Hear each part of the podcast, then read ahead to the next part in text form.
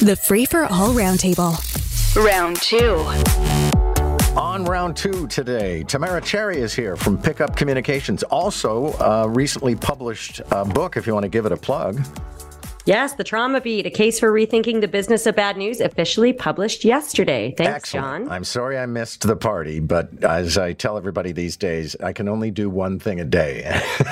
I'm just getting too old and cranky. Uh, let's see, who else is here? Principal at BroadwayStrategy.com, the guy who created touchdowns and fumbles, Bob Reid, is here. And Lindsay Broadhead is a strategic communications and public affairs advisor. The story Jerry was referencing, I'll start with actually today because it's just so, I don't know, it's so emblematic of the times we're living in, which is where people will take you know, a story of any kind and think, how could this be triggering? How could this be outrageous? How can I make a fuss over this? At Kew Beach Junior Public School, they put up a sign, which incidentally, the slogan was composed by the kids themselves. And the sign said, Life does not come with a manual, it comes with a mom.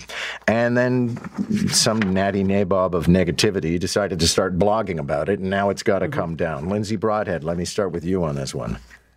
It's utterly absurd. It is so sad. We should be celebrating all the parents. If if you don't have a mom, then celebrate your dad. If you don't have parents, then celebrate your grandparents. If you don't have those, celebrate your neighbors. Celebrate um, the people who raise us. You know, like this is this is basic stuff, and um, this isn't about equality. We should be teaching our kids to enjoy and love what we have. So if we we don't have one thing, then let's celebrate the things that we do have. Yeah, Tamara Cherry, I get a little sad on Mother's Day. I don't spend too much time on it. Mom's no longer here. But for the love of Pete, deciding that this sign is triggering is ridiculous. Ah, John, I think that this conversation is emblematic of the times we're living in because we're being outraged by the outrage and on and on it goes. I think that the school board did the right thing by changing it, actually. In doing so, they should have been changing the channel on this conversation, but that obviously didn't work. I'm a mom. I love the love I get on and leading up to my special day. But as a mother who is hyper aware of the fact that this day is incredibly difficult for so many who either lost their mom or lost their child or their children. It has long made me a wee bit uncomfortable that we celebrate this the way we do in schools where there is such a diversity of families. So I think that we should just be letting families find their own ways to celebrate or not and leave the cards to Hallmark. All right. Well, Bob Reid, you can break the tie.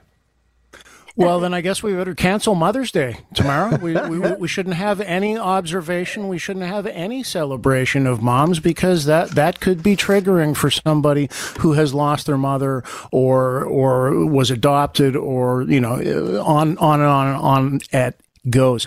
Um, there is a valuable lesson here uh, for the for the kids, and that is if you put your heart into something and come up with something creative and beautiful and put it out to the world, some knob is going to dump on you for it and make your life miserable.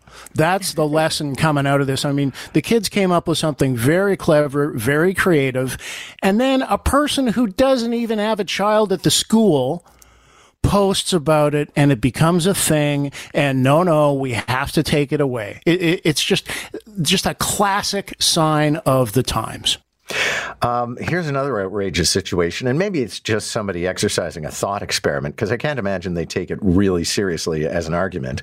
The idea that if somebody has challenging social conditions, if they have a hard time making the rent or they can't find equitable housing, that they should be allowed to have medical assistance in dying. Bob, I'll start with you on this one.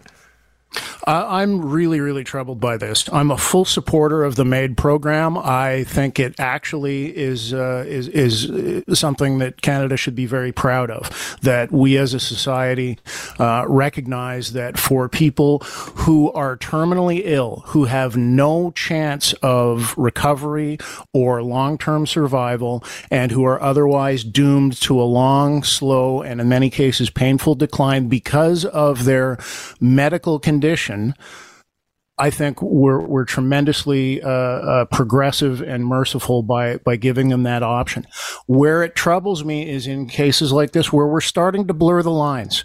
We are now saying, well, yeah, also under this circumstance, then you should have that right, and under that circumstance. And I, I think I think it, it takes us from a, a, point. I, I use the call me crass if you want, but uh, I, I, I have used the, the analogy of how we treat our pets you know that we we uh, we won't hesitate to uh, take a terminally ill dog and put them down to end their suffering because the the outcome is inevitable. Uh, I think that parallel applies, but now I think we're getting to the point where oh uh, we can't find a proper home for this dog, so we'll just put them down. I think that's the the slope that we're sliding down when it comes to, as I say, blurring the lines on this, and it troubles me very much. Yeah, Tamara, I'm starting to think next it'll be you know somebody wants medical assistance and dying because they can't get Netflix. Uh, no, I, I'm sorry. I completely disagree with you guys, Bob. I don't know if you're upset by like in the analogy that you use. Would the the blame be going on the person that's putting the dog down, or the fact that society can't find a home for it? Because I think that we are pointing a finger in the wrong direction when it comes to this argument. It is uh, this conversation, this and this paper that was written by these philosophers in the Journal of Medical Ethics is pointing out that this this it's not saying that yes, yeah, we should be we should be letting all these people die, whatever. It's it's not so. It's such a flippant argument. It is so nuanced. It is it is tragic. And what they're saying is that you know this is this is you know a, an abhorrent situation that these people are in that they shouldn't be in to begin with. You know we should have adequate housing. We shouldn't have uh, these situations where people feel like they have no other option. But to die to deny them the option of dying with dignity which is what MAID was all about um, and and basically just saying no. If you want to end your life, then you can go and do it yourself. Um, it's it's not right, and it's failing them again. So until us as a society are in a place where we can actually provide adequate housing to everybody, where we aren't facing all of these social situations that are driving people to want to end their own lives, then we shouldn't be further causing them harm by forcing them to live in that suffering. I think that uh, there was there was one research fellow who spoke against this in this paper and uh, or in the the news article we read rather, who said that this is more than tragic. It's a moral stain on our country for which future generations will have to atone for. And I agree, it is more than tragic that people in this country feel like they are better off dead than living in the social, social circumstances that we have constructed for them. Okay, listen, I want to leap to a few other issues this morning. Lindsay Broadhead, I'll start with you. Earlier this morning, uh, Mitzi Hunter made it clear that she will indeed be resigning today as an MPP to run for mayor. And I don't want to put a hex on her campaign, but she is an outlier and she could find herself completely out of public service should she lose in the 26. Well, I think she's made a decision and also done so very consciously. She wants to move on from her current uh, provincial role. And, you know, we all tip our hat on this show all the time to politicians. It's a, a bloody hard job and they do it so selflessly. So, I mean, congrats to her for the work that she has done.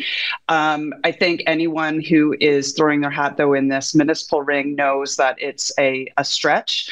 Um, she's got some, a group of supporters, but, uh, you know, currently not uh, not in the lead or not a not showing leader leadership in the long term. We'll see though; it's still early days. Um, but you know, it's it's it's good that she's moving on, and who knows what the future will bring. These she's going to have a great platform to showcase her ideas, her thoughts, her team, uh, and that will be able to come together in any number of different platforms, whether it's the mayoral candidacy or uh, another role.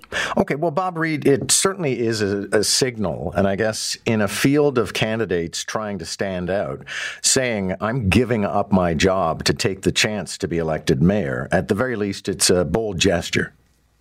Well, it is, but it's also just following the rules. And, and, I think it is a good rule that we have that our MPPs have to resign their seat if they want to seek uh, office in a different area of government. So, you know, uh, good for her, but uh, I, let, us not heap too much praise on somebody who's just following the rules that have to be followed.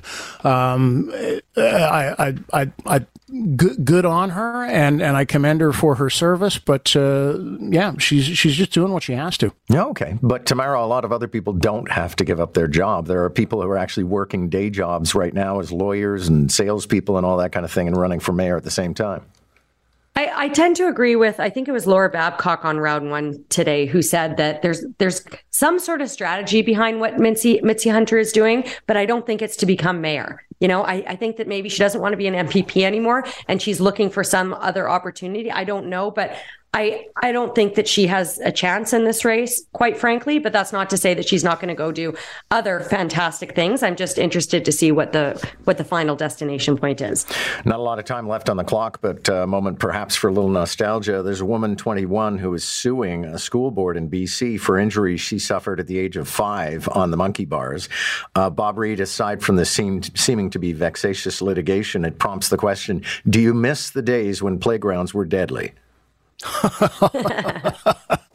when I think back on some of the uh, now medieval torture devices that, that, used to, used to blanket our playgrounds, uh, it, it makes me shake my head. Yeah, I mean, Lindsay Broadhead, I always remember scrambling to the top of the monkey bars and risking falling down and breaking an arm, but that's just the way things were. Uh, it was amazing. We had a tower. I went to a school called Morse Cody. We had a tower that they got the whole school on when um, one of the uh, spaceships was flying across the sky in the 80s, and it teetered and it tottered, and we risked our lives every day. It was the best. Thanks a lot, everybody. Good to have you today. I love. We all have these fond memories of almost dying. Uh, Bob Reid, Tamara Cherry, and Lindsay Broadhead. Catch the roundtable. Round one at 745. Round two at 845. Weekday mornings on Moore in the Morning. News Talk 1010 Toronto.